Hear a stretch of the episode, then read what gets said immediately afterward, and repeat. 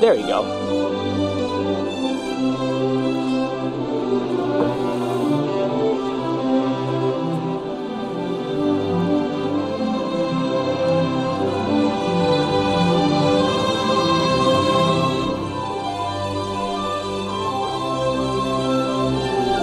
Surprised I remembered how to set all this up.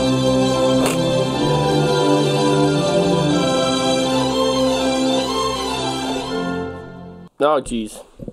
Jeez, Rick.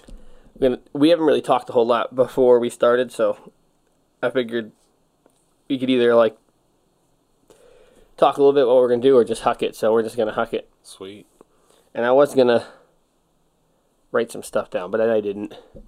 I'm trying to remember how all this, all this works. My levels look pretty good. What about mine? They look pretty good. They sound pretty good. I can't see. I don't know why I said I get that a little good. bit closer. You can't see the screen. I looked up buying uh, an external screen for this, but they're like stupid expensive because it's, it's like broadcast equi- equipment. It's not just Oh, like okay. an HDMI out. It's like some crazy. It's thing, like so- five cables that they only exist for that. No, it's one. It's a normal cable. It's the Oh. same camera cable the security cameras were use, Uh, okay. but like the screen itself is like ridiculous. Whatever. Um. Yeah. So obviously, if you're watching this, you know it's Wrench Life with a Y. because nothing's good as, as Yeah, something like that. Feeling as feeling you. Yeah. I always mix it up. Nothing's good as feeling you. yeah, so this is uh we haven't done a lot, but it's summer. I think podcast is like a winter thing, wintertime thing, I guess. It's a winter sport with mini ramp riding. Yes. so I thought we were gonna. I think we should. Well, basically, you're leaving. You're Correct. moving. So I thought we should just do. Uh, we'll get to that. I think we should do a recap of what you've been up to, what I've been up to, uh, and then the fact that you're leaving. And then there was something else. I was, so there's two things. Oh, the SSRI. Yeah. So I don't know if one of those makes sense to do first or second. We probably could say just you leaving for last. Yeah. That's the sorry stuff we could get, jump into too. That's a Yeah, that'd be a good foreshadowing for actually the moving stuff. yeah. But anyway, yeah, it's almost August, which is crazy. We haven't done one of these in a while, and then you've been real busy, and I've been really busy. This month's been crazy for me. Thousand miles don't come easy. No, absolutely not. So why don't why don't we go ahead and you uh, tell me what you've been up to in the last two months or so? Yeah, well, I've uh, I on a whim applied for this job that I've always wanted in Chicago. Uh, at this restaurant called Alinea. That's one of the best restaurants Was in it the world. spell it? L A L I N Say you're fired. E A. Alinea. Yeah. Okay. It's it's supposed to mean the the beginning of a new train of thought. That's their whole thing. Okay. Um, it's that's I guess it's a symbol that no one uses anymore. Um, but yeah, it's like this crazy molecular gastronomy restaurant where they make food float and stuff. What? It's molecular astronomy, Molecular gastronomy. gastronomy. Yeah. Oh. So they do. I don't know, like they're real famous for this this edible balloon that floats. So they fill a, a apple taffy balloon with helium and they bring it to the table and you can eat it.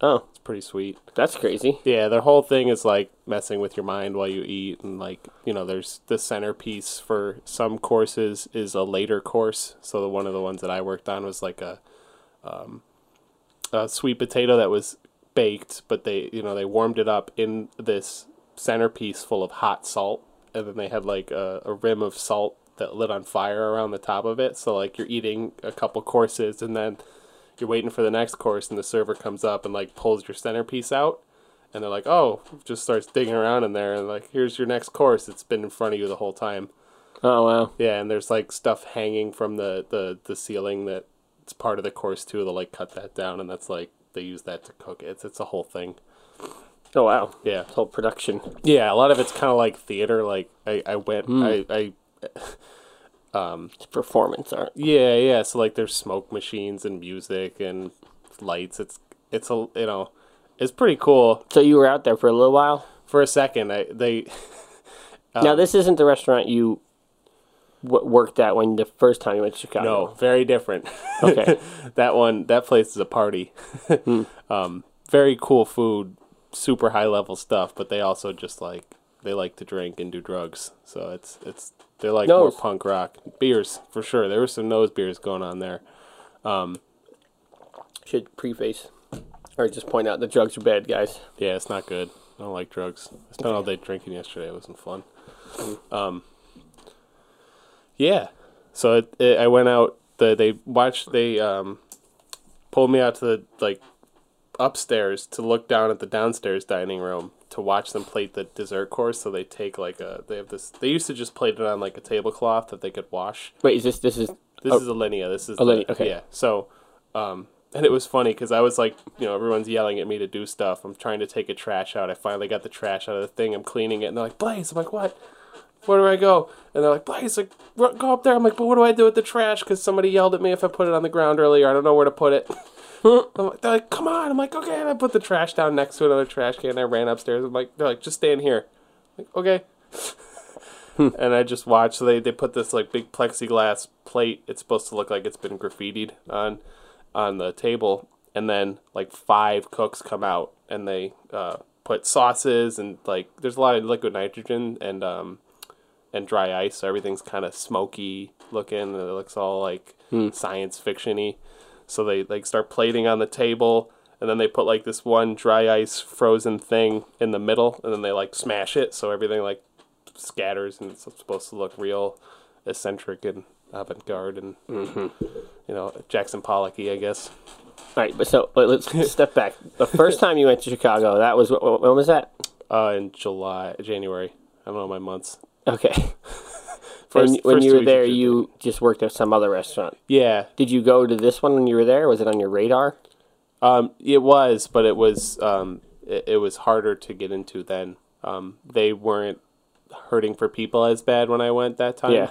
and I don't. I just don't think I was ready to even try that because it was it was it's a little overwhelming. So then, how did you contact them, or how did that come about? Um, they they post a lot about trying to hire people sometimes. Like every Yeah. year or so, they're like, "Hey, we really need people. Um, come join our team." Like everybody, like everybody thinks this and that of the restaurant, but you don't need to be as experienced as whatever. Um, so I just applied online and I got a response like really quick. Then I was before I knew it, I was at the restaurant staging like a week Now, later stage mean? it's like a working interview where they you try them out we try you know you try each other out kind of thing you work you just straight up work for two days gen- usually for free but for insurance purposes they pay you at Yeah. this restaurant because it's like sketchy. Hmm. So you get hurt on the job and you're not under payroll then it's a whole thing. Look at the, the liquid nitrogen or whatever, yeah. Liquid terminator or whatever. yeah they pour that stuff around like it's like it's nothing. It's hmm. just liquid nitrogen pouring. A whole new way to burn yourself. new i burn myself with dry ice. Hmm. Makes sense. Um, so yeah it, it's it's a crazy place and it's gonna be a was it like a like you just like DM them on Instagram? that's how I got the first one.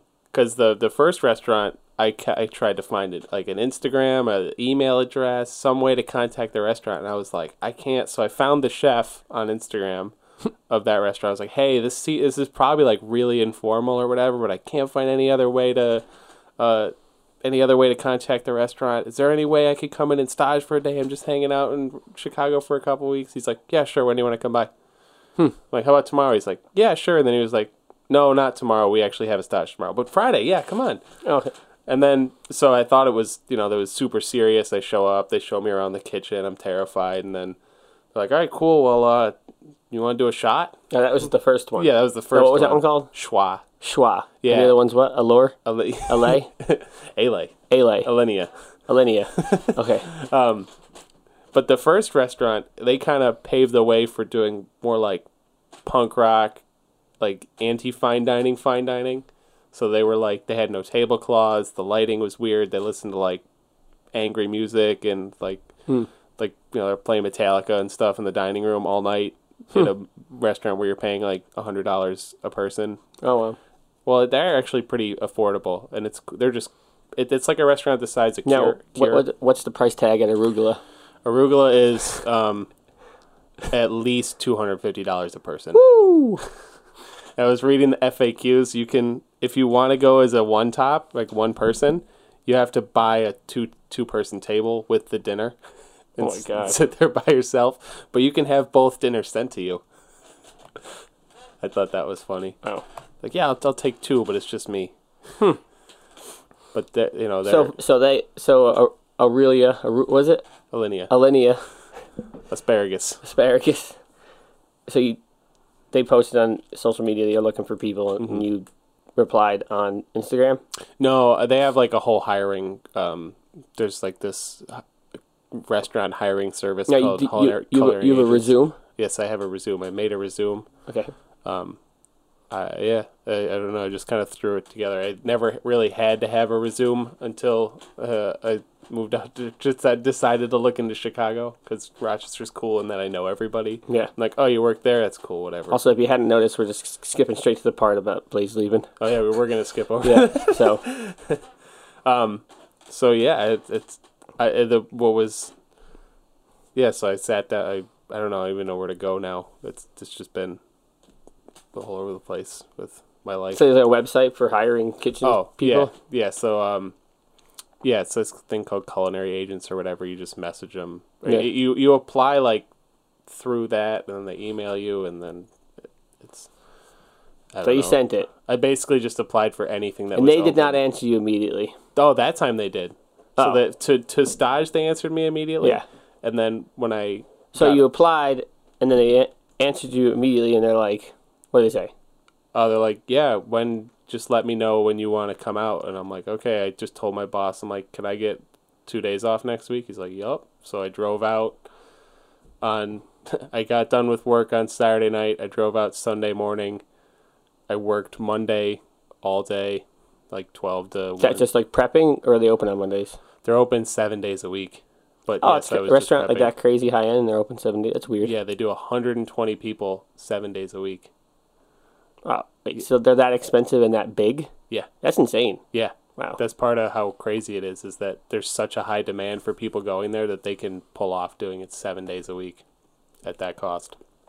Um, so they, yeah, they got back to me immediately. That was, that was a whole, I mean, that we could talk about that in our, our mindful moments. That was a rough week.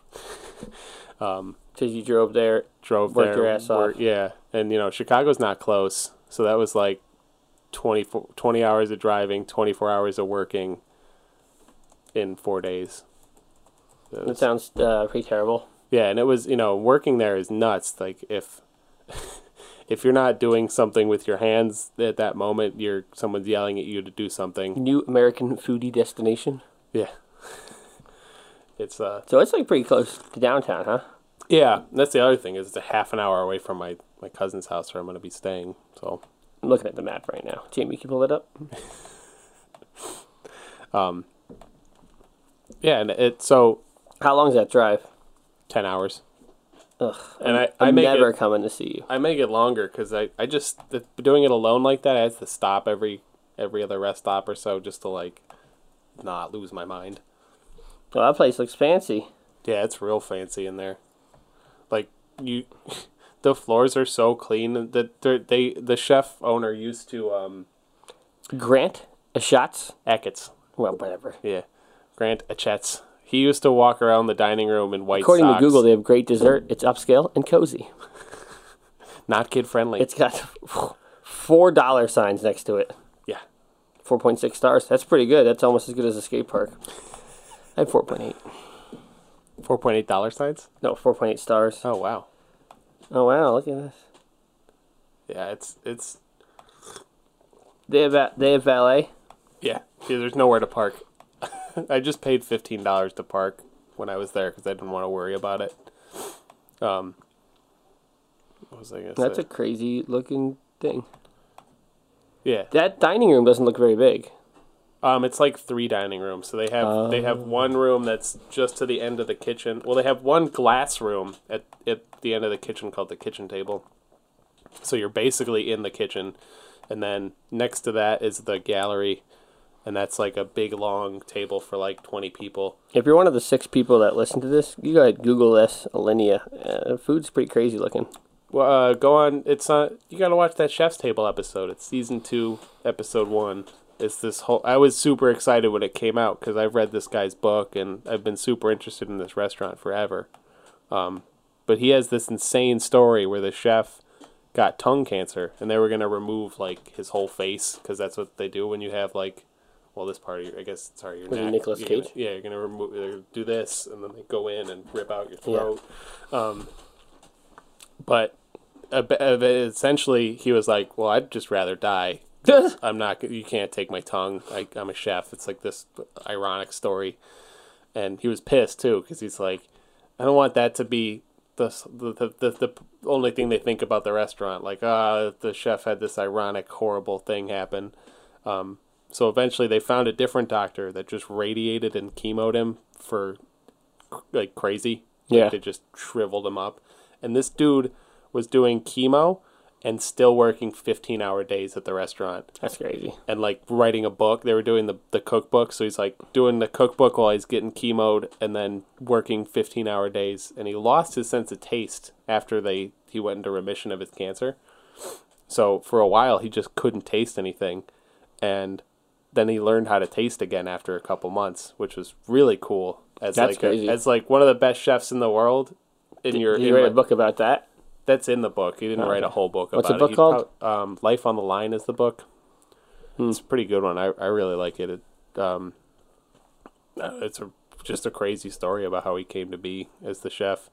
The uh, it's other thing is before he opened Alinea, he kind of got his um, got a lot of recognition from this restaurant called Trio in Chicago, but the owner the owner's son of that restaurant is the we used to work at Two Vine. Oh, really? Yeah, so I know him, which is cool. Him and his wife, I've both worked with. Just a weird thing, but Interesting. yeah, it's it's, funny how everything kind of connects one way or another. But So you staged out there. yep, And I got offered a job. Home. Yeah, I got offered a job. The chef, he and I sat down, and it was a really cool conversation. After you staged? After I staged, Okay. yeah. So they usually say they cut the stage early, so you don't have to like clean up and close as much the second day, and they sit you down and offer you the job or not, talk to you about it. Um, and staging, especially in a place like that, is really cool because you, a lot of the time you think that no one's really paying attention to you. You feel like a you know, just a little cog in the wheel Yeah. and doesn't mean anything. But then you sit down with the chef and they're like, okay, we noticed like this, this, this, and this about you. You know, we think you could be a good fit. And, you know, I, I almost laughed because he was like, you know, one of the things we look for is like maturity. And he's like, we think you have that. I'm like, really? he's like, you know, it's, it's, it's about maturity and how you carry yourself and how you act. And it's, it's, it's way less about, um, how well you cook and more about how well you can learn and follow direction. And that goes for any kitchen. Like Yeah. if you go in thinking you know everything, then you're already way behind. But um, I think a very wrench life thing that he was talking about was um, Alinea will. He had a really way better way of putting it because he's like a real stoic, scary guy. Yeah. very um, precise and whatever. Um, but he was saying that it's it will it will put a magnifying glass on you and make make you notice everything that all of your faults and magnify them and you'll have you'll you know you, you'll find out if it's like you're too slow you're unorganized you're messy He will do that, or the restaurant? the will do restaurant will general? the restaurant will do that to you and make you look at yourself and because Yeah. you have to work at such a high efficiency um that you have to figure that stuff out or else you're going to crash and burn but it also gives you the opportunity to overcome all those How all did the those kitchen look? amazing Yeah. it's immaculate at all times um you know when we they break down twice a day that I saw. I don't know. I get in at six a.m. when I start, so I'm sure there's a third one in there. Um, but they start. They prep full bore. Like there's thirty people running around doing tasks and things, and, and and then uh, five minutes before three o'clock, one of the sous chefs yells five minutes, and then everyone calls back in unison five, and it's terrifying. And then like two minutes later, everything stops. Everyone stops prepping. Everything goes away. All the equipment gets moved, put away. These two long tables that are in the middle of the dining room, they get scrubbed. Everything gets um, like Brillo pad scrubbied. So you go around and scrub everything, and someone follows you with a squeegee, and then someone behind that follows you with towels and dries everything.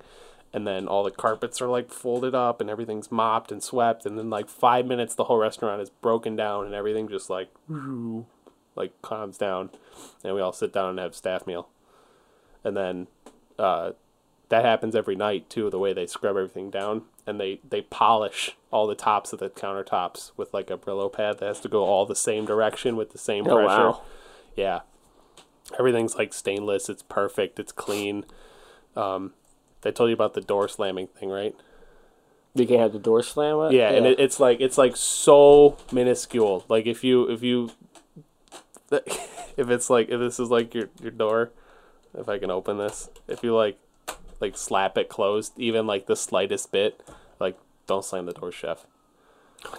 And it was like so minuscule that I didn't even realize I was getting yelled at. I'm like, yeah, what? Oh, oh, me. Yeah, sorry. Like you got, they're like all on little magnets, and you gotta like, like just ever so gently close them. Oh wow. Yeah, it's nuts. So like go really really fast, but keep the doors really quiet. They don't want to ruin the ambiance. well, yeah, and like the guests even the guests come into the dining room at at uh for one of the courses. Um so you know that and there's also 30 people in there. If every one of those 30 people is like slamming doors shut and like turning the blender up super high and all this stuff, then are you looking at? Oh, I see. um, if if if that's all, if everyone's just doing everything all willy nilly like that, then thirty people that gets really loud. Yeah. Um, you know, there was, was at one point where there was like five people using Vitamixes, the blenders, Mhm. and it was super loud in there. Like there's just four Vitamixes, just like like really loud for a while. So even that's just like loud. But yeah, so there's that kitchen, and then there's a prep kitchen upstairs in a different building around the alley. So you, if you have to go up to the, they call it the carriage house. So if you have to go up there, you walk out the door, close it really quietly behind you, walk out another door. That one doesn't matter for some reason. Run around the alley, run up the stairs, grab whatever you need, run back down, run in here. oh wow. Yeah, it's nuts. All right, so you stage, they take you down and say, "Yeah, we'll give you a job" or something like that. Yep, You come back to Rochester. freak out a lot. Yep. Yep, I was freaking out for a while. My body completely shut down from that couple weeks or that that week of like working, working, working. Um, because I went Don't- right back to work right after. Now, what brought you to to just to answer that thing? Is it like, oh, whatever, I'll answer. They're probably not gonna res- respond. Yeah, pretty much. I was like, I I hate where I, I was hating my life working where I was. I felt stagnant. I wasn't doing anything. This was my backup plan, just to like Yeah. get a job. And so they kept posting, and a lot of my chef friends just send that to me whenever they post about it. They're like, you, you got to do that. Like, they're hiring. Go do it.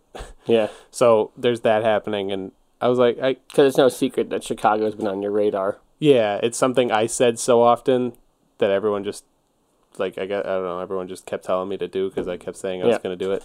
Um, so yeah, um, I didn't, yeah. It's see, it was the, the logical next step and the scariest. So I wanted to do it. I mean, exactly that. Like, where were you that moment? You like, when when did you reply to that? What was it? What were you doing? Oh, and did I like apply? Yeah, like what? Like what was like that moment? Like when you saw that, you're like, ah, I guess now's the time I'm gonna do it. Or Yeah, honestly, I just I, I saw it and I'm like, all right. I I, I called my mom. I was like, he'll help me write out my resume and write out a thing because I'm not so good at writing stuff. So I was like, will you just sit down and I'm just gonna do this. I'm gonna apply to every job that's open and see what happens. Because I'm like, I'm fed up. This is this is stupid. I can't pass this by. Um, that was the moment. That was pretty much it. so you sent out a couple resumes or only that one? Well, it, it makes it really easy on that on that uh, application site because as a group, Alinea has like five restaurants. So I Hmm. just started with, all right, I'm starting with Alinea, and then I'm like, I just You like clicked the whole bunch. clicked the whole bunch, and then I just changed the name of the restaurant I was applying to with the Yeah. same cover letter. Yeah. So I was like, Huh. Yeah, I'm like, I assume the same person for this group reads all of these, so they're gonna see it anyway. It doesn't matter. Yeah. So yeah, I applied. Just I, I had to do it. I hucked it. I had to had to wrench it a little bit. Alright, that, so was, then that was like a, a big big Yeah. turn. so you went there, you staged, you came back, freaked out for a while. Yep. And then uh, eventually I was like, I got to do it. You know, I left it open ended with him. He's like, take a week. You know, however long you need to. Oh, so they put the ball in your court. Yeah, which just sucks. It, Yeah. it's almost worse. I wish they were just like, all right, figure it out by now, or not. Like So how long did it take for you to respond? about a week and a half. Did they say please answer? No, Okay. I should have said that would have been hilarious. The, So a Um, week and a half later, I email them back Ow. like, "Hey, um, if the job's still there, I'd really like to take it. Um, for you know, let me know what the next step is. I have to move. Um, and then how long did it take him to get back to you? two three weeks. You think they did it on purpose? No, because it was. I think it was the world is the world's fifty best uh, restaurant ceremony thing in Singapore. So the chef was out of town for like two Oh, weeks. okay. So I I don't know why they didn't respond. I So think you freak out for another three weeks? Yep. Yeah, I was just like, I don't know what's going on with my life, and everybody's asking me everywhere I go, "Are you gonna move? Are you gonna move? Are you gonna do it?" And I'm like, ah. So then, eventually, they finally got back to me. I emailed them like three more times just to be like, "Hey, just want to make sure you guys got my email. Yeah. Um, I'd really like to take the job if it's still there." And so they offered it to me, and I was. They're like, "Cool. Uh, let us know when you can start." And I'm like, "All right. Well, I'll let you know by Monday." when I can start. And they're like, cool, so you start Monday, 6 a.m. I'm like, wait a minute, I just want to double check that that email's not right. I can't start Monday. I have to move. Yeah. they knew you were from Rochester? Yeah, and Okay. she's like, oh, I totally misread your email. Let me know when you can when you can start. Like, Yeah. cool. So I said I was like three weeks. So that was three weeks ago. Yesterday, that I was like I'll start in three weeks. So I uh, gave my notice at work and started packing my life up. How's it pay? Not good.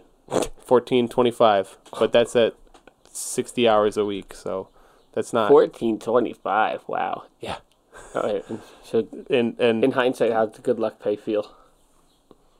it's a little better. Yeah. I mean, I was making 16 when I left Good Luck, but I hear they're hiring new guys at the at the Jackrabbit Club for 17 starting.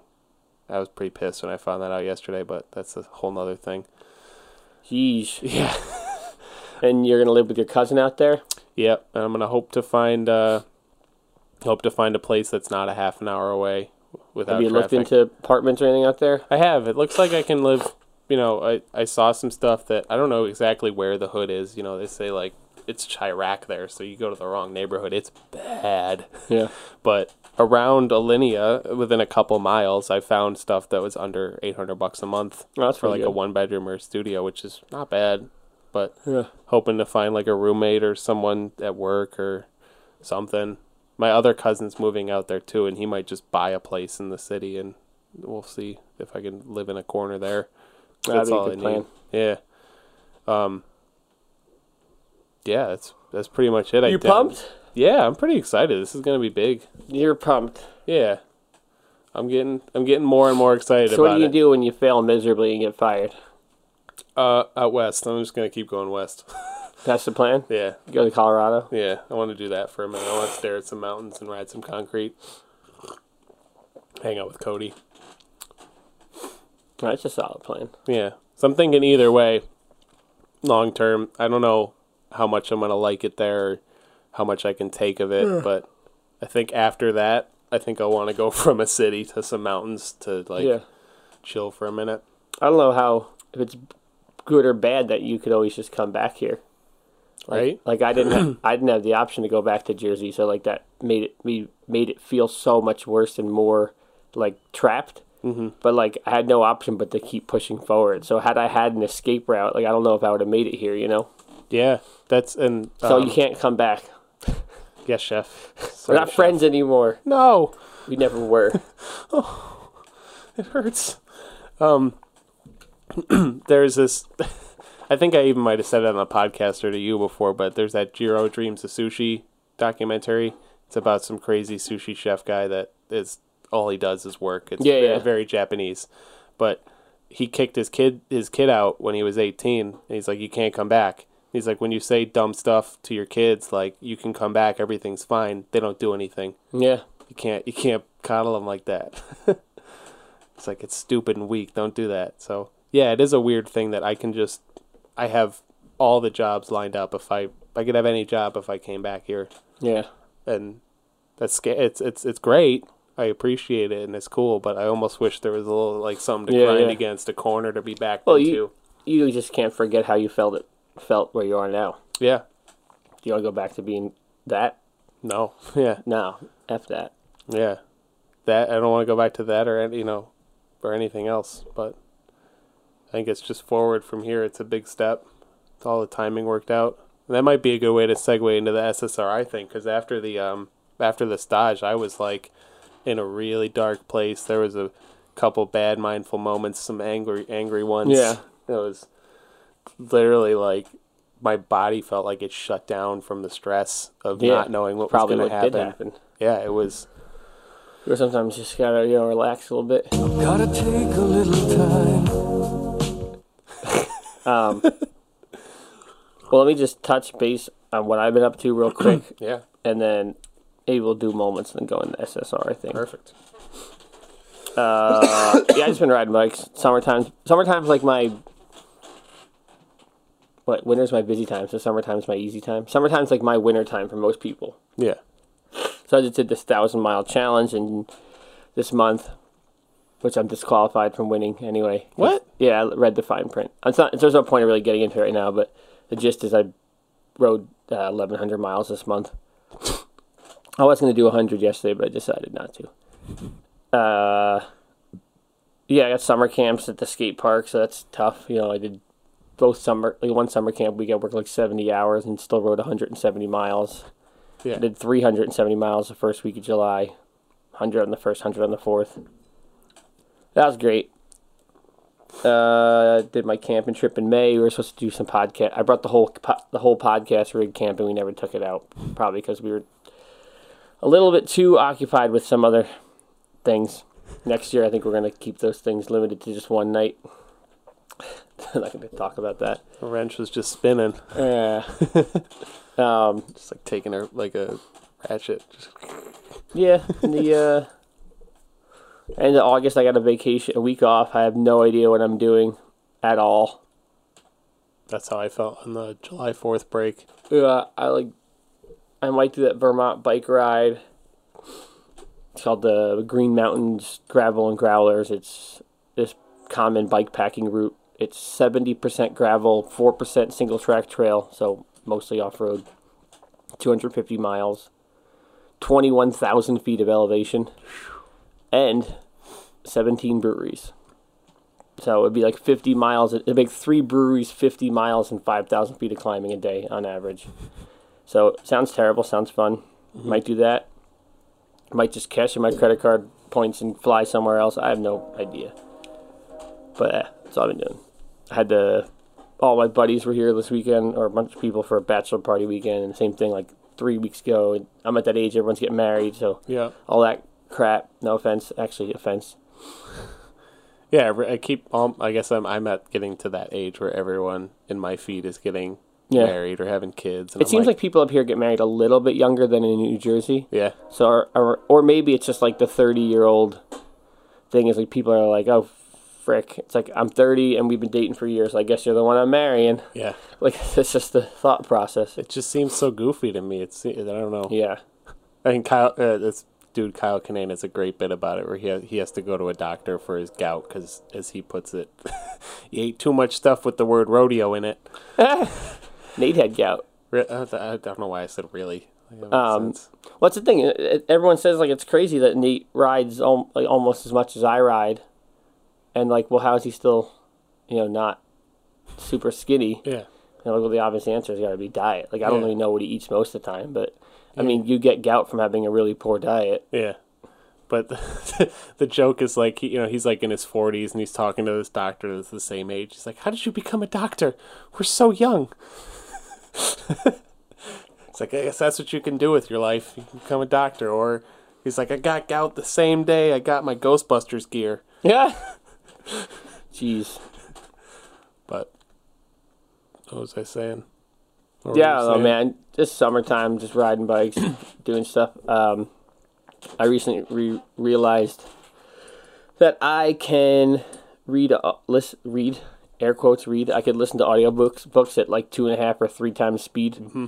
and it actually hold, I hold my attention much much better with that. because you're forced to focus on it. Yeah, more. basically, yeah. So if I'm riding my bike, not mountain bike, if I'm riding road or on the canal or something, I can listen to audiobook super fast. So Mm-hmm.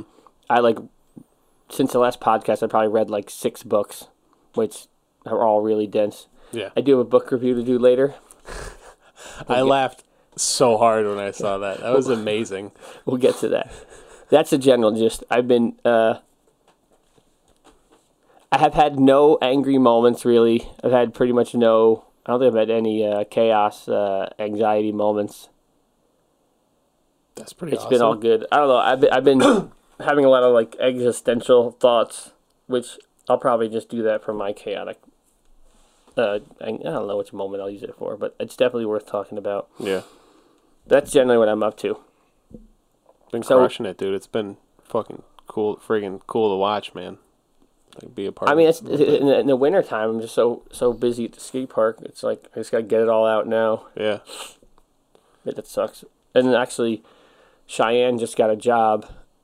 She's the one that works for me. If you guys didn't know, she's in a nursing program. She got a job at a hospital starting in uh, the fall. So she actually just told me last week that you know she's not going to work for me anymore, which is it's not bad because Josh comes back, so I'll have one employee. But you know,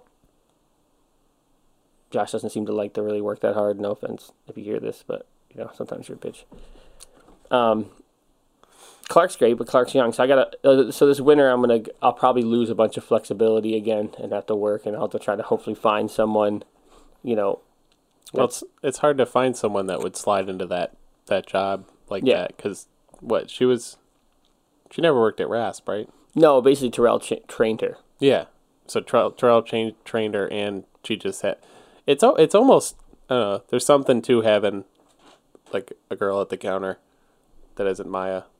That was a whole different thing. Kind of. I don't know. It's well, a lot of times like teenage girls babysit. So with Yeah. a lot of the skate park stuff, it's kind of like that babysitter mentality. Yeah. The boys gotta kind of be scared of the girl, you know, for it Yeah. to be effective. Yeah. Like Tony's cousin, the one time she worked there and it didn't work out. Yeah. No. She's very timid. Yeah. But yeah, that stressed me out because I gotta find someone and train him over the winter and hopefully because at this time of year in the summer, every Saturday, I pretty much leave Cheyenne and Clark at the park so I can go out and do stuff. There's been a bunch of times. That, the other day, I showed up with two coffees, and I was like, "Oh, I got a coffee for Dave." And Cheyenne's like, I'm "Like, where's Dave's?" Like, riding. I'm like, "Oh, I guess I have two coffees now." But you should, yeah, on Saturdays a lot of times midday I just jump out. Yeah. But anyway, yeah. So let's just jump into some moments. What do you want? What do you want to do? You got a beautiful moment? I got a good. uh it, I guess chaos. Definitely chaos. You know that feeling. Spinning. Get a bird text out a panic attack. Let's hear it. it, the song that actually kept coming to mind when I think about this is the um, suicidal tendency song, where he's like, "Then they just keep bugging me. Yeah. They just keep bugging me." Ah. So I was. Uh, this was post stage. Um, I think like that Friday or something. I was You're back in Rochester. back in Rochester. Um, the girlfriend and I were kind of getting into it about just what's going to happen. And, you know, my whole life has been kind of up in the air for like six months since I left Good Luck. And that's just, that's just how it is. I wasn't Yeah. really sure what was going to happen next. It's a transitional period. And, you know, we spent, there- I was extra stressed about like we had this week off, so I wasn't working for a week, and I was hoping to have heard back from Alinea to start packing because that would have been perfect. Have a whole Yeah. week off, just pack all my stuff up, maybe even move at the end of the week, no problem. I didn't hear anything from them, so I don't know. We were just we were arguing. We had spent the whole day before arguing, and I just wanted to like just have a night to not think about it and. She just kept bugging me. No, Yeah. I just wanted a Pepsi. Build up inside. Yeah, just building up, Build and up then inside. eventually, I just, I just lost it. I, I called her, and I'm like, I, you just need to stop. Like, just, like, I, my, I'm pulling my hair out. I'm like hyperventilating. My face is going numb. I, I just started, like, screaming and crying into a pillow uncontrollably. Like Jesus. all my, like my limbs felt like like they fell asleep, but not they weren't. I was just like my face felt weird and like for an hour I was I just like had like a comforter in the corner of my in my bedroom and I just like curled up into that and cried Probably for a were like like redlining on like adrenaline dump or whatever, and just like it was just shutting down so much other Yeah. shit. yeah, because I mean like ten hours of driving is no joke. And oh, that'll then, fry your brain, dude. and then twelve hours of I didn't. I, I don't know if I, I didn't mention this earlier. I didn't. I don't know where the bathroom at Alinea is. I didn't hydrate or eat for the two days I was there. Oh jeez. I took a leak next to my car when I left after 12 hours. I drank maybe a pint of water that whole 12 hours. Jeez. My calves hurt from sprinting. and then the second day I was there for even longer.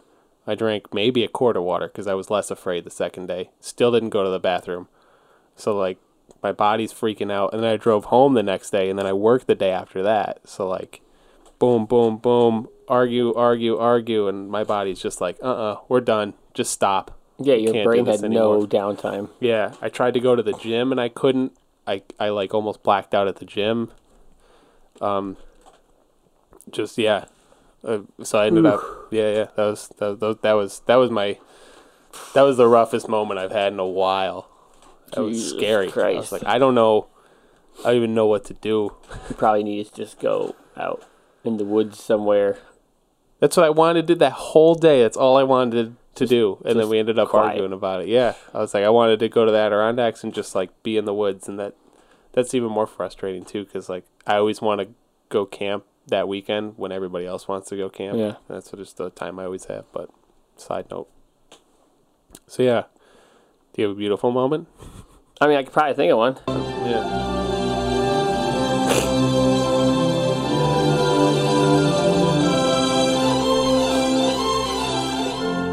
Now, do you have a beautiful moment? No. I've had a lot of beautiful moments. Just Yeah, I've had a bunch. I've been trying to think about them, but I've just been doing a ton of riding. Uh, I did that loop that we did, where you do the Greenway to Lehigh Valley, and just like being able to ride a 50 mile loop and not have to really be on any roads is just super nice. Just super thankful. The weather's been nice. Heat. It's been hot. The heat doesn't really bother me. Mm-hmm. I just yeah, it's crazy. I just going full at full send on everything. It's sweet. Just I don't know. I yeah. have no downtime, but that's like how I like rolling. Like Yeah. I, I think I've ridden close to hundred hours this month. I can actually tell you. Time ridden. Yeah, time. It's actually it's time moving actually. Yeah, time moving. So it's not actually all bike time. Ninety six hours and eight minutes of moving time this Four month. full days. Yeah, That's nuts. and it's like.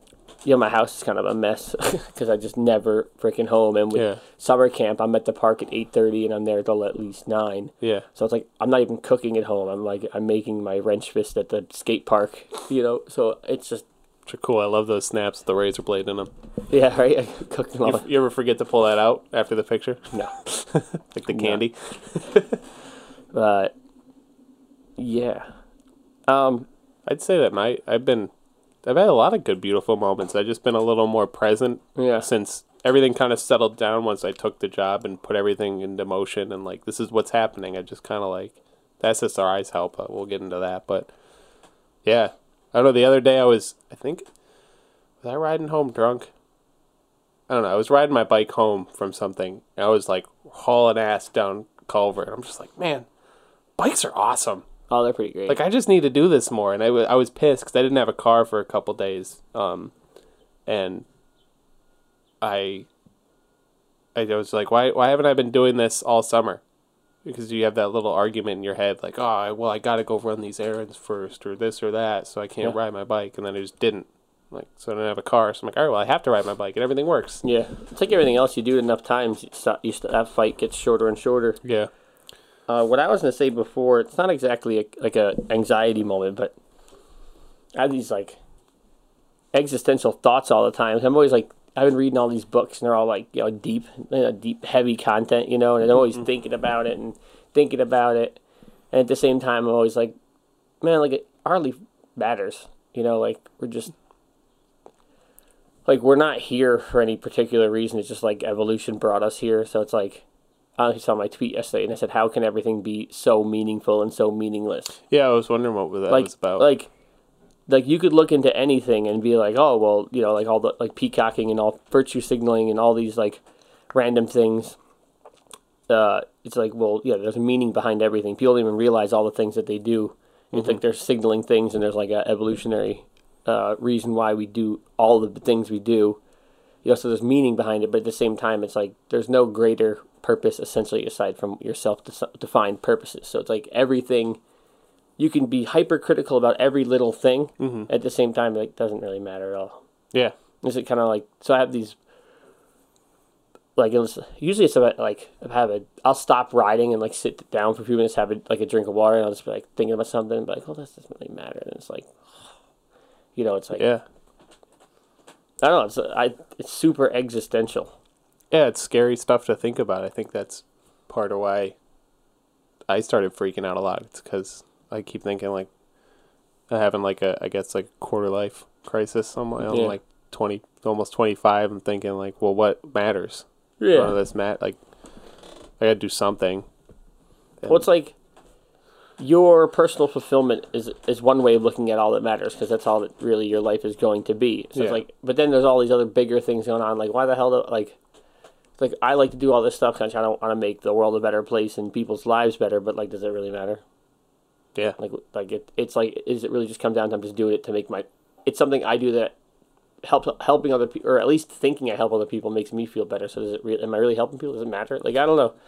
It's existential It's thoughts. almost like I think I think you've said it before, where it's like um, the only way you're gonna be remembered is if you do something that kind of keeps your your impact alive for a, a certain amount of time. So like, Yeah, I, there's like almost an overarching. You're helping everyone around you to keep that impact of helping them, but ultimately it's yeah. your, you know, what is it the, your bigger self just trying to make sure that you live on for longer by helping everyone else. Yeah, the longer people's name appear in their mouths in the dialogue, the longer you technically they're alive. Yeah. I think what's happening is I think I'm, I have my normal ups and downs with like feeling, you know, depressed and worthless and feeling okay about myself. I think I'm like at a point where right now I'm probably at a low point, but I've just been like hammering so hard. I just don't. It like is only registering in the moments that I get that are like. Is that little bit of like nihilism, uh, everything stupid and pointless. Yeah. But I don't. I haven't had the downtime to really get to it. So sometimes it just like pops its head up, it pops its ugly head out from Yeah. around the corner, like, "Hey, Dave, still here." Still a battle. Yeah. We're still in the, we're in the still in the foxholes, you know. Where it's like Vietnam now. They're like they got all these tunnels and everything. Like, they poke up here and now. And like I got a lot of them out, but like there's Mm-hmm. Yeah. traps out there. Viet Cong's everywhere. Goddamn Viet Cong. Should listen to the Jocko podcast with these three uh, uh, Vietnam Special Forces guys. Mind blowing. Those Yeah. stories like have stopped me in my tracks. I'm like, what the fuck? Like, whole it's to- totally derailing this conversation. but there's this one where he's talking about how they're they're waiting overnight, and there's Viet there's the you know the the in- the, Vietnam or, or Vietnamese are around them, and it's so dark in the canopy that you can't see your hand in front of your face.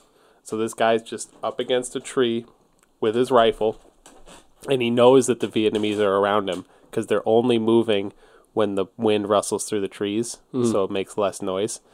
And like he said, it's so dark you can't see in front of him, and this guy comes up and bumps his foot because he's sitting down, like his feet are in front of him, and he knows it's a guy that's going to try and kill him, and he's like got the the gun right at him, and he bumps into him, but he just moves, nothing happens, but like he's that close to. He's like, if I fire, then everyone's gonna know, and it's gonna be this whole thing.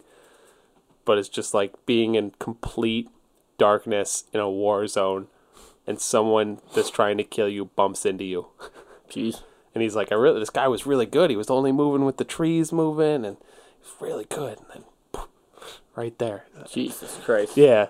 And that was just one of the stories, but Wow. I think that was part of why I was freaking out so much because I was listening to those like on the way to and from Chicago. I'm like, there's got to be something wrong here. Like I'm listening to war stories and freaking out.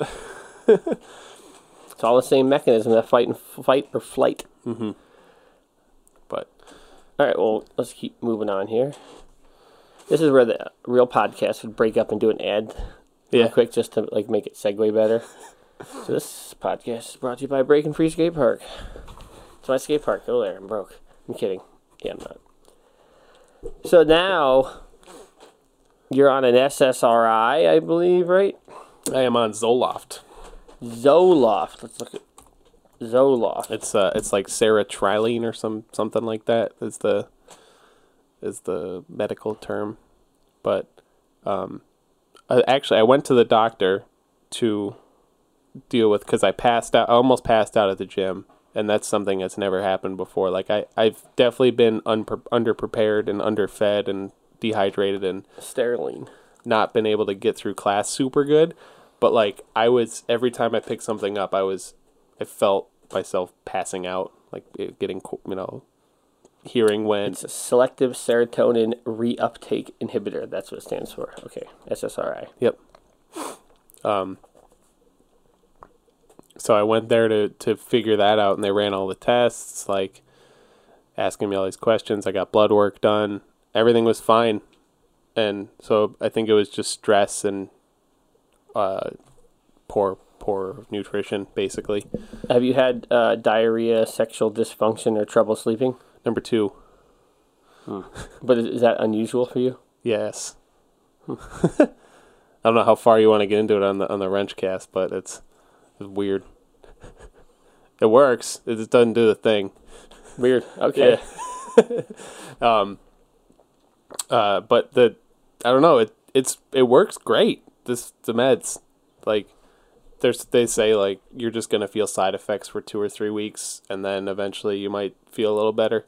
But I was at a point where like every day was like a weird. It was like a uh, there was an underlying struggle of like I just I don't I guess ex- existential depression stuff Yeah. or like I why am I even here I don't want to be alive I don't want to necessarily die or kill myself I just why I just don't want to do this Yeah. and so yeah I I, know. huh I know. yeah it's it's it was a battle and um I started taking them and pretty much the day after I started feeling better like I remember standing in my in my kitchen like looking at this pill like man do I really got to do this Yeah. do I really got to do this thing where I'm like all right well it's What's the um? What context do they give it to you for? Like, is like a time frame? You know, play it by ear, do it for a little while, see how you feel. Like, wh- how is it? play it by ear. You know, I, I brought up that like, you know, is this a real, uh, you know, I'm going through this crazy transitional period. Is that a good time to be trying new meds? Because they can go catastrophic. They can just make Yeah. you worse. And I'm like, so what? Like, you know, they read off these side effects and they do that. Yeah, and I just suicide's like down. the fourth side effect. Yeah, it's scary. When he reads off all these side effects, I'm like, I don't want any of that. That sounds so bad. Um, but ultimately, I don't really feel most of the side effects. Nothing's really affecting my life in any way, in a bad way. So he's like, well, if they're working good and you're going into this higher stress environment at this new restaurant, uh, if it's working well, it's just going to Wow. benefit you. So Uh, Sixty-seven percent of men on uh, Zoloft experience ejaculation difficulties. that's it. Yeah, it doesn't work. Sixty-seven. That's a pretty high number. Yeah, yeah, it's like it's weird. Both both uh uh uh in solo encounters. Yeah, Or really? Yeah, it's not from lack of trying. I'll tell you that. It's Oh my god. a week and a half. I'm like, I'm like, what? It- It's so. It was the weirdest thing. Like I've been doing this for like many years. Pretty good I'm at an it. expert. Yeah, If I'm there's anything expert. I'm good at, it's this. It's masturbating. so that's the only side effect, and uh, it's uh, definitely weird. and that's a tough one when you you you're about to move away, your girlfriend long term, and you're trying to t- savor those, you know, Yeah. last couple weeks you get to plow together. Yep. Is what it is. But, you know, it the way I feel like it now is it just kind of like tick the dial for my, you know, happiness. It just kind of like shifted my paradigm just enough to like Yeah. I still those little those like you said those rears their ugly head around here and there like I see it. But I'm like, "Nah, dude, just no." And it it feels like a little manufactured and I feel a little Yeah. numb Yeah. a little bit. Like I feel like kind of all my emotions got like a little. Yeah. it just feels a little weird. But ultimately, like my mom was saying, my cousin said, I, I'm like a different person. Like I just feel, I, I'm just happier. That's good. I'm like at work. I'm like dancing around, having a good time. I'm like don't care. What's your plan? Like, are you gonna wait till when things get settled in, and if they get settled in, eventually cut it out, see what happens? Or I would, yeah. I don't. I definitely don't want to be on it, but um, I really think after I hit my head, I think that really messed with my chemistry in my brain, and I think I need it right now. Yeah. And I don't. I'm hoping that this fixes it. I don't know what the long term effects of taking it, if that you know turns off receptors for that kind of thing or whatever. But I'd like. I really like to not rely on anything. Um, but I know the the consequences. I mean, we're all stopping it. relying on something. Yeah. It's just yours happens to be a pill at this moment. Yeah, but I'm on a, from what I understand, a pretty low dose of it. Like Well, I was taking the one, the one like 20 milligram pill every day, and now I'm on two. And I met with the doctor yesterday, and he said I can bump it down to one again in a couple weeks once it's more settled in my system, and that's not so bad. Just a little thing to shift the paradigm a little bit, and it, it's good. That's pretty cool. I'm glad it's working out. Yeah. Um, that I, and I, I it, was- it was interesting that you can do that through your primary doctor. I thought that was only like a therapist, psychiatrist kind of thing, but you can just go to your primary and you can get that. So for people who like, for me, I don't have I. Everyone always talks about like the stigma of of mental health and this and that, and I don't think that that's even a thing anymore. I think people just like to say it still. You know, I, I mean, I just don't like going to therapy because my parents forced me to when they got divorced, and I Oh went God, through yeah. like Therapy's not going to do anything if you're not in the position to. exactly. And I've tried. I tried the last couple of years to go, and just the thought of going to a therapist makes me want to die. like I that. hate therapists, and um, so thankfully I didn't have to do that. I just feel I just go to a part. I just go to my doctor, and it's Hmm. all sorted out. So Well, that's cool. yeah. I mean, I, I'm sure there's a benefit for some some therapy stuff. I know you just learned how to be a therapist, so you ther- do therapy to yourself. But I, I don't have that kind of discipline, so I would I see the benefit of going to someone and talking through all of it and having them ask you Well, the part question. of the thing is like, it's so hard to. We talk about it. It's so hard to be honest with yourself. Yeah. And one of the things that a good therapist will do is, well, well, one, you have to trust that person because like you have to let you have to think they're honest and honestly trying to help you, or otherwise it's going to be completely useless. Mm-hmm. And they're going to do exactly what you could do in your own brain if you were brave enough to do it. They're going to you're going to say, oh well, you know, feel like shit today because of this, and they're going to say, well, do you think it's because of that or because of this? And they'll probably like soften the blow, and like maybe the fourth one is the one that's probably the cause. It's obvious the cause to someone else, but you just don't want to be like, well, no, it's not because I choose to be in this horrible relationship or, or whatever, you know. That's really, really hard to do on yourself. yeah, But that's, you know, it's essentially what they're doing. yeah, The other thing is, um, in what the, in the happiness hypothesis, he talks about uh, cognitive behavioral therapy (CBT), not cock and ball torture, but cognitive behavioral therapy. About how just identifying your feelings, and like mm-hmm. you'd even train kids very young to do it. Be like, "What are you feeling right now?" Like, "Well, I'm angry." Mm-hmm. Okay, what happened that made you be angry? This. Is it reasonable? I don't know. And then in like two minutes, you ask yourself that again, and, Yeah. then, and in twenty minutes, you ask yourself again, and slowly over time, you you you learn to like understand how you react to things in real time, and then Yeah. you can be like, oh, I know I'm going to be fine in twenty minutes, so I could probably tone this down like ten percent, Yeah, you know, yeah. and then over time, you can, you know, have admittedly like not gotten all the way through that book, but I'm I'm getting like halfway through. I don't know where that that sounds familiar. He talks about the cognitive therapy. he brings it in a lot, Yeah. a lot. All right, well, that I'm gonna that's that's probably over an hour. Yeah. I think we should go get food. Cool. Uh, yeah, so you're leaving. So I don't know what Wrench Life is going to do now. You can always Skype it. I can find an hour. Yeah. I think that'd be cool. I don't know if that'd be the same effect or more of a pain in the dick to do or what. I mean, if we did it live, I wouldn't want to do Skype audio. I would probably want to figure something out, like send you a mic, I can get a mic. and you could pro- and like if you could plug it into your phone and use a recording app. Because if you could send me full quality recording, I could just drop it together in the timeline, and the quality will be good, not mm-hmm. crap. Because I hate, I can't do that shit. But Yeah. you know, I think you know if you're one of the twelve people that might watch this, and the four people that made have made it to the end. one of my thoughts was to touch more on um, like like what I care about a lot is like social and, and political things. And I think there's just so much stress around those things and such a lack of understanding, and they're so polarizing. I think doing what you know what we do, we shoot the shit all the time, like breaking those issues down and being like, well, this is why this side's dumb, and this is why that side's dumb, and this is why they're both right. You know, just giving. I, I've been calling it if you're following me, I'm on Twitter, uh, alt moderate or, or far moderate. Far moderate. I think one of the big problems is that the social media really um, amplifies the voices on, on the far sides of the spectrum. And the problem is most moderate people just don't really engage at all. So it's like I, I want to, my thought is to try to start a political movement that's moderate, but moderate and giving a shit as much as the fringes. Yeah. So alt moderate or far moderate, I think it's pretty funny. Militantly moderate. Militantly Yeah, moderate. right. but the problem really is a lot of people on the left. If you talk about moderate stuff, people on the left just think you're, you know, far right because Yeah. they're insane. Like my one friend, there's a meme, which is one of the things I talked in the beginning about doing the podcast is bring up ridiculous memes and Yeah. being like, this is retarded. I'm not supposed to say that. Um, yeah, but I saw this meme and it was like, uh, study shows like, I don't know what it was, like 4% of Americans are far right. Now this is just someone tweeting it, right? So it's a, it's a meme. So the picture of the tweet and then a caption below it, and the caption's like, "This is a really scary way of saying there's 16 million Nazis in their country." Oh. I fact checked the math, and math works out.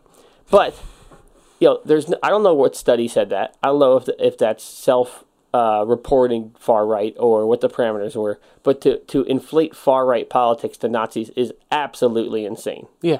Absolutely insane. It's ridiculous. People just throw these terms around like they're okay. there's essentially not Nazis. Like there are some people out there that will u- that are that will use that imagery, will say those things. They're But they're still not Nazis. People with a lack of under. I, there's definitely Nazis. There's definitely Oh, yeah. people out there that like literally think those ridiculously terrible things, and they're Yeah. just ill. They're just ill advised. yeah. Like it's not to insinuate that everyone that's like a far right stance is. You know, you might be like a, you know, constitutional conservative. That's like unless it says it explicitly, that's then it's not. You can't do it. You know, like there's you could be like full on borders. Like there's a ton of really conservative right stances that are nowhere near Nazism. Nazism. Like It's like that. Um, I like to use the analogy of the mustache. not all people with mustaches are pedophiles, but all pedophiles have mustaches. yes, So like, not all, not all alt right people are Nazis, but probably all Nazis are alt right.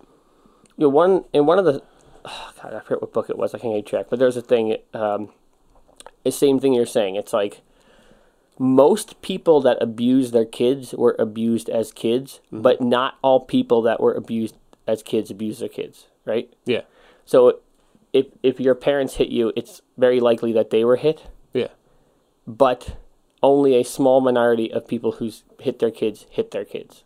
yeah. Hit their kids. Were hit as kids hit their kids. You know, so it's and those those sorts of memes and stuff are so polar polarizing, and it's not helping. Like remember, Blaze, your your fat does not cancel out your whiteness. That one is Yeah. insane. I'd love to do a whole section on that meme. So I don't know if you're listening to this and you think that's a decent idea, we could do that. And otherwise, I think that's about it. We're gonna do one food rule. Actually, let me do my book review.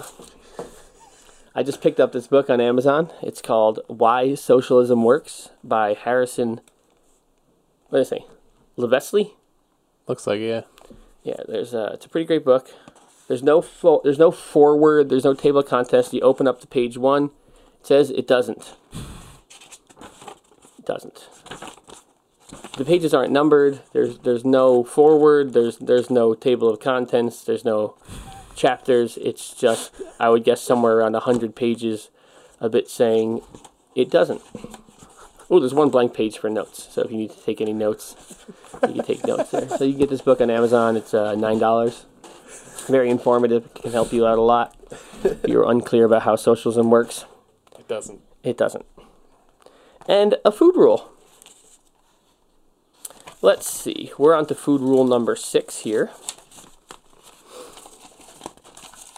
Well, this is a good one. You want to read it, please? Avoid food products that contain more than five ingredients. Wow. Solid. So I believe that would that would quantify for like a, a singular product, like not like a complex thing. Yeah. Because Like obviously, you don't want to buy an apple that has five ingredients in it. yeah, not like a, a, a you know a salad that has you know multiple things in it. I think they mean like a salad dressing that has fi- more than five ingredients. Yeah. Yep, Fair. it's a good rule. So this, you know, that's this. This is that wrench life or whatever. Who knows where we're gonna go from here? I don't know how I'm supposed to feel. But you know, get out there and wrench your life. Right? Wrenchlife.com. Is that my website? We're on Instagram. All that fun stuff. You know that crap. Whatever. And uh, for the four people that listen to this, there's at least four people that talk to me or have talked to me like, oh, I, I listen to your podcast. So this is for you guys. Thanks for checking it out. Yeah, thanks. Thanks for listening to us. It's really Um, cool. Which I just relabeled these. So was it F3? All right, that's the outro. So, yeah, wow. It's hot in here, man. I was going to put the air conditioner in here and let it um, cool off before we started, but Not too bad. Sure. We go to uh,